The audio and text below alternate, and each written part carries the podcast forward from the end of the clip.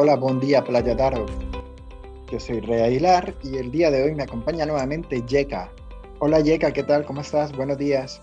Hola Rey, buenos días. Pues nada, emocionada de estar aquí otra vez contigo y con todos los que nos van a escuchar el día de hoy. Muy bien, me alegra mucho que estés activada desde temprano para hablar sobre un tema súper interesante y tal vez un poquito tabú. Vamos a hablar sobre el deseo sexual. Para dar una pequeña introducción, Yeka, ¿nos podrías mencionar algunas estadísticas, algo superficial para entender un poquito del por qué este tema?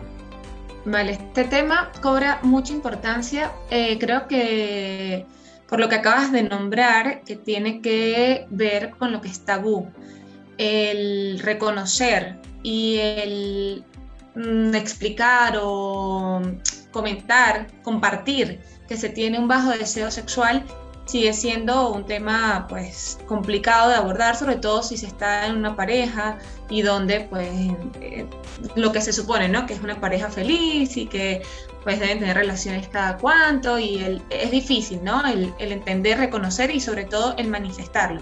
Por eso es que, bueno, es de los temas que como tú dices nos gusta hablar.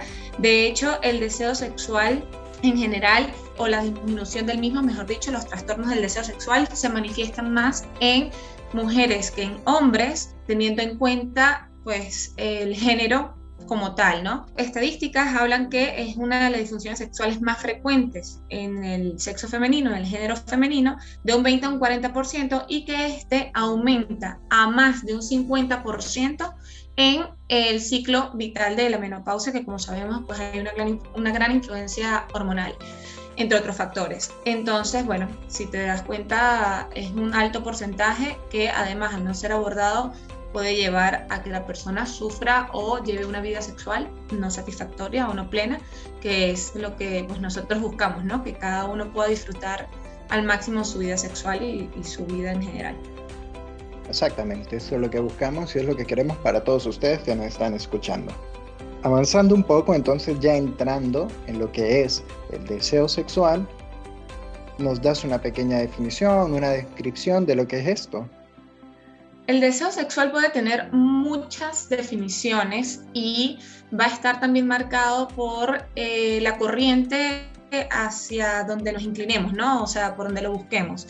Eh, nosotros, igual en sexología, eh, hay diferentes definiciones una de las que pues yo más, con las que más estoy de acuerdo es que es un estado mental de atención a estímulos de naturaleza erótica y a la motivación para responder a ellos mediante la gratificación. Como dije, si nos vamos a, diversos autores de psicología, pues cada uno tendrá su significado y tendrá una influencia según esta corriente. Pero esta es un, una definición que me parece sencilla y bonita de entender. Eh, además, el deseo sexual pues entender que tiene como diferentes elementos, ¿no? Mientras hacía el guion de este episodio, sí que me encontré con esto, de que existen por lo menos tres tipos, o por lo menos el autor de ese artículo que leí mencionaba el deseo de descarga de la atención sexual, el deseo de ser deseado y el deseo de encuentro mutuo. Sí, Rey, como tú dices, de, eh, igual, ¿no? Lo han clasificado de diversos autores de, diversas maneras. Lo que sí, eh, al final, todos llegan o todos nos muestran es que no hay un único tipo de deseo y esto es fundamental entenderlo a la hora de trabajar con alguna persona que desee trabajar por un deseo sexual disminuido, que hay diversos tipos de deseo, mejor dicho, hay diversos elementos que influyen en el deseo y por ende se puede trabajar de diferentes puntos de vista. ¿Y a qué voy con esto? El deseo se tiende a creer que es únicamente espontáneo, sobre todo en primeras etapas donde hay una carga hormonal importante biológica que marca ese deseo o ese impulso, como también muchas veces lo, lo, vemos, ¿no? Ese impulso al, al, al, buscar ese ser deseado o ese, esa sensación o estímulo de el cual yo quiero conseguir placer. Y que a lo largo del tiempo vamos viendo entonces que este deseo, que realmente existe, es un deseo espontáneo, por llamarlo de alguna manera, no es el único tipo de deseo y al no conocer otros tipos o que tiene otros elementos, no se cultiva y vemos cómo entonces en edades eh, avanzadas, sobre todo en parejas, cuando ya tienen mucho tiempo, el deseo pareciera que desaparece. Cápsulas de bienestar amb Aguilar y el seu. Y no tener como esta chispa o, espontaneidad, pues vienen todo lo que son problemas sexuales que pueden llevar a una disfunción sexual. Como tú lo decías, pues hay diferentes tipos. Eh, por encima, básicamente los que voy a nombrar incluyen los que tú nombraste, pero en otra clasificación, que tienen que ver con el impulso sexual, es decir, ese deseo que se genera gracias a una carga hormonal el deseo romántico que está enfocado al administrador, es decir, hacia la persona que pues tienes ese, ese, esa parte emocional o afectiva el deseo sexual eh, excitatorio eh, que tiene que ver con el deseo de ser deseado. El deseo sexual diádico está relacionado con las interrelaciones con otras personas, es decir, mm, existe un deseo, se manifiesta un deseo de eh, expresarlo o vivirlo con otras personas. Deseo sexual en solitario, que es ese que percibimos una actividad autoerótica, y el deseo sexual excitatorio, que tiene que ver con eh, una estimulación cognitiva. Como ves, pues mm, hay muchos y probablemente habrán otras clasificaciones que, cada autor pues lo vaya haciendo. Te quería preguntar si existe, y tal vez es una pregunta muy difícil, pero bueno, ¿existe diferencia del deseo sexual entre hombres y mujeres? Podría dar una respuesta corta diciendo que sí. Y bueno, esto tiene o podríamos explicarlo de diferentes maneras. El deseo sexual está marcado, está influenciado por elementos tanto internos como externos, los cuales pues podemos nombrar a nivel hormonal, sabemos que tiene una carga bastante importante, los andrógenos sobre todo, tanto en hombres como en mujeres, la testosterona, que normalmente se relaciona únicamente al hombre, eh, la testosterona también es responsable en gran parte del deseo sexual femenino.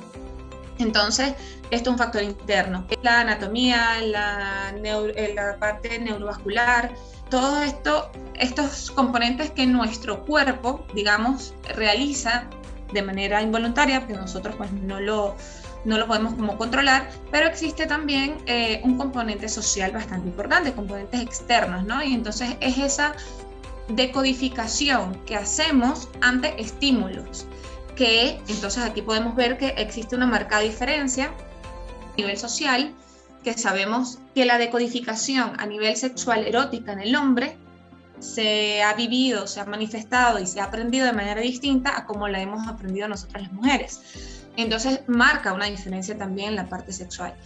Así que si hay diferencia. Claro, bueno, pues siguiendo con el siguiente punto, yo creo que todavía es una pregunta más difícil y complicada que la anterior. Ay Dios, a ver.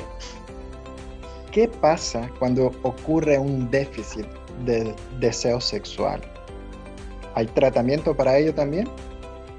Sí, a ver, es importante entender también que el deseo sexual puede, puede estar como un signo principal es decir, como un cuadro principal o como un síntoma de otra cosa y que puede influir tanto eh, pues patologías o problemas orgánicos como problemas eh, psicógenos o psicológicos que al final siempre va a haber como un mix, o sea, es imposible separarnos, somos indivisibles y al momento de tener un, digamos, de origen orgánico, indudablemente va a haber algo psicógeno, ¿sí? Por eso hay que investigar e indagar cuáles son la fuente de lo que está causando esta, este trastorno del deseo, si es algo orgánico y el deseo se está manifestando como un síntoma de,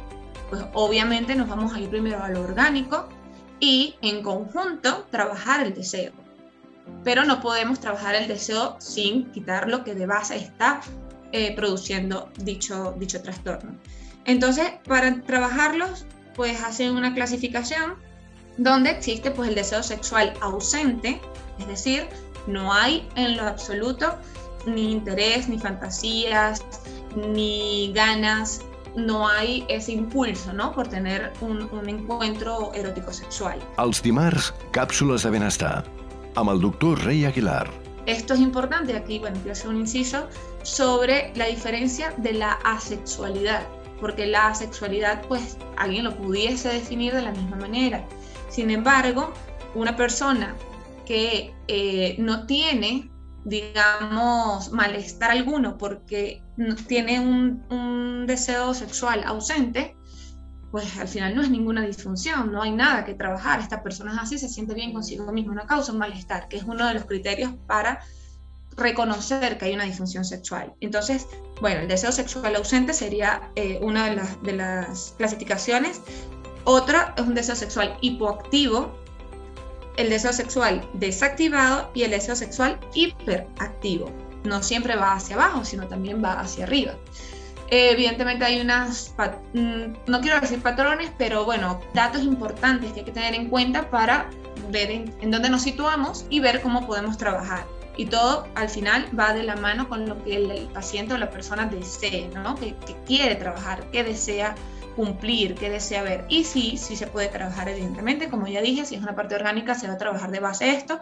Siempre eh, está súper recomendado, pues, eh, en conjunto con un psicólogo, un sexólogo, para trabajar el deseo desde los diferentes componentes que lo, bueno, lo mencionamos hace un rato. Muy bien, pues yo creo que vamos a ir terminando, ya que vamos a ir cerrando este episodio que sabemos que es un poquito controversial tal vez, un poco tabú, pero queríamos tocar este tema de manera general, un poquito superficial, para que la gente también se vaya educando y entendiendo este tipo de situaciones y de que no está nada mal, si hay que normalizar y hablar este tipo de situaciones, porque de repente hay alguna enfermedad, por ejemplo un paciente diabético puede presentar un déficit del deseo sexual y por pena, por vergüenza, eh, no se acerque y no consulte con su médico, que tal vez existe lo que acabas de mencionar, un abordaje en conjunto con otros profesionales, psicólogos, sexólogos,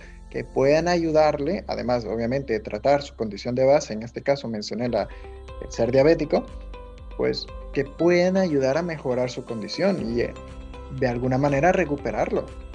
Totalmente, Rey, como tú dices, si no se habla y sobre todo cuando estamos en pareja, tienden a caer círculos viciosos donde eh, ya comienza a haber una evitación total de la intimidad y creer que hay un deseo sexual disminuido. No, no, no siempre hay un deseo sexual disminuido. A veces por una estimulación no adecuada, por una comunicación no adecuada, por problemas no resueltos en la pareja, digamos que hace un bloqueo ¿no? en este en esta, mm, encuentro sexual y erótico pero no necesariamente es que haya un deseo sexual disminuido, no necesariamente es que haya una disfunción como tal, simplemente hay algo que no permite que la persona se abra, lo experimente y lo exprese. Una vez que se trabajan estas pequeñas cosas, bueno, dice uno pequeñas, pero al final son eh, bloqueos que, pueden llevar a, a, serios problemas, pero una vez trabajado estas, estas cosas, la persona dice, wow, no es que yo no tenía deseos sexuales, es que no sabía cómo canalizarlo, no sabía cómo manifestarlo. Y al final, como tú dices, es ir en pro de la salud sexual y de la salud en general, porque como dije, no podemos dividir ni separar las cosas, somos indivisibles y una cosa siempre nos afecta en otra área, son áreas nos afectan en otras áreas. Bueno, Yeka, para ir finalizando, antes de que se nos acabe el tiempo de esta cápsula el día de hoy, te pediré que porfa nos des algunos consejos sobre este tema. Vale. Bueno, lo primero sería entender que, o mejor dicho, conocer que es una, un trastorno muy, muy común que le pasa a muchísimas personas, que en algún momento de la vida nos puede pasar a cualquiera que recordar los criterios que dijimos en la cápsula pasada sobre el tiempo en el que se manifiesta y la magnitud de malestar que represente para la persona, como para catalogarlo ya una disfunción, ¿no? Es decir, que un evento aislado no necesariamente es un trastorno del deseo. Sin embargo, si este ya se cataloga como trastorno del deseo, igualmente entender que es muy muy común, sobre todo en parejas a larga data. Importante también, pues, entender que tiene solución hay algo importantísimo en cuanto al deseo y esto no es tanto como tratamiento mm, a un problema ya de, de que exista un trastorno, sino en nuestra vida diaria y de ir aplicándolo en nuestra relación es que el deseo se cultiva. Escoltes Cápsulas de Benestar a Radio Platja d'Aro. El deseo debe ser deseado, el deseo se debe trabajar. Y de esta manera, tal cual como una plantita, ¿no? Le vamos echando agua poco a poco y la vamos manteniendo. No dejarla morir y de un día para otro queremos echarle un balde de agua y que reviva. Funciona exactamente igual. Entonces creo que dentro de todo, además de que pues busquen ayuda, si mm, eh, pues ven que no pueden con ellos solos, o solas, eh, entender de base que el deseo debe ser deseado y para ello pues hay que cultivarlo. Pues muy bien, ya es hora de despedirnos. De verdad, muchísimas gracias Yeka por estar aquí conmigo el día de hoy hablando sobre este tema tan importante. Espero que haya sido de tu agrado estar con nosotros. Siempre es de agrado para mí estar con ustedes porque me encanta, además de de, aunque sea de a poquito, como tú dices, que al final pues 15 minutitos es corto para todo este tema, pero eh, que si a alguien le resuena y le sirve de algo, pues ya como nosotros nos damos por hecho. Así que muchísimas gracias a ti, muchísimas gracias a todos los que nos escuchan y que sigan teniendo un maravilloso día. Exactamente, yo sé que en 15 minutos pues es difícil abarcar todo lo que nos gustaría, pero aquí estamos, dándoles un poquito de información a todos ustedes. De verdad que muchísimas gracias por escucharnos. Espero que sigan teniendo un buen día y hasta el próximo martes.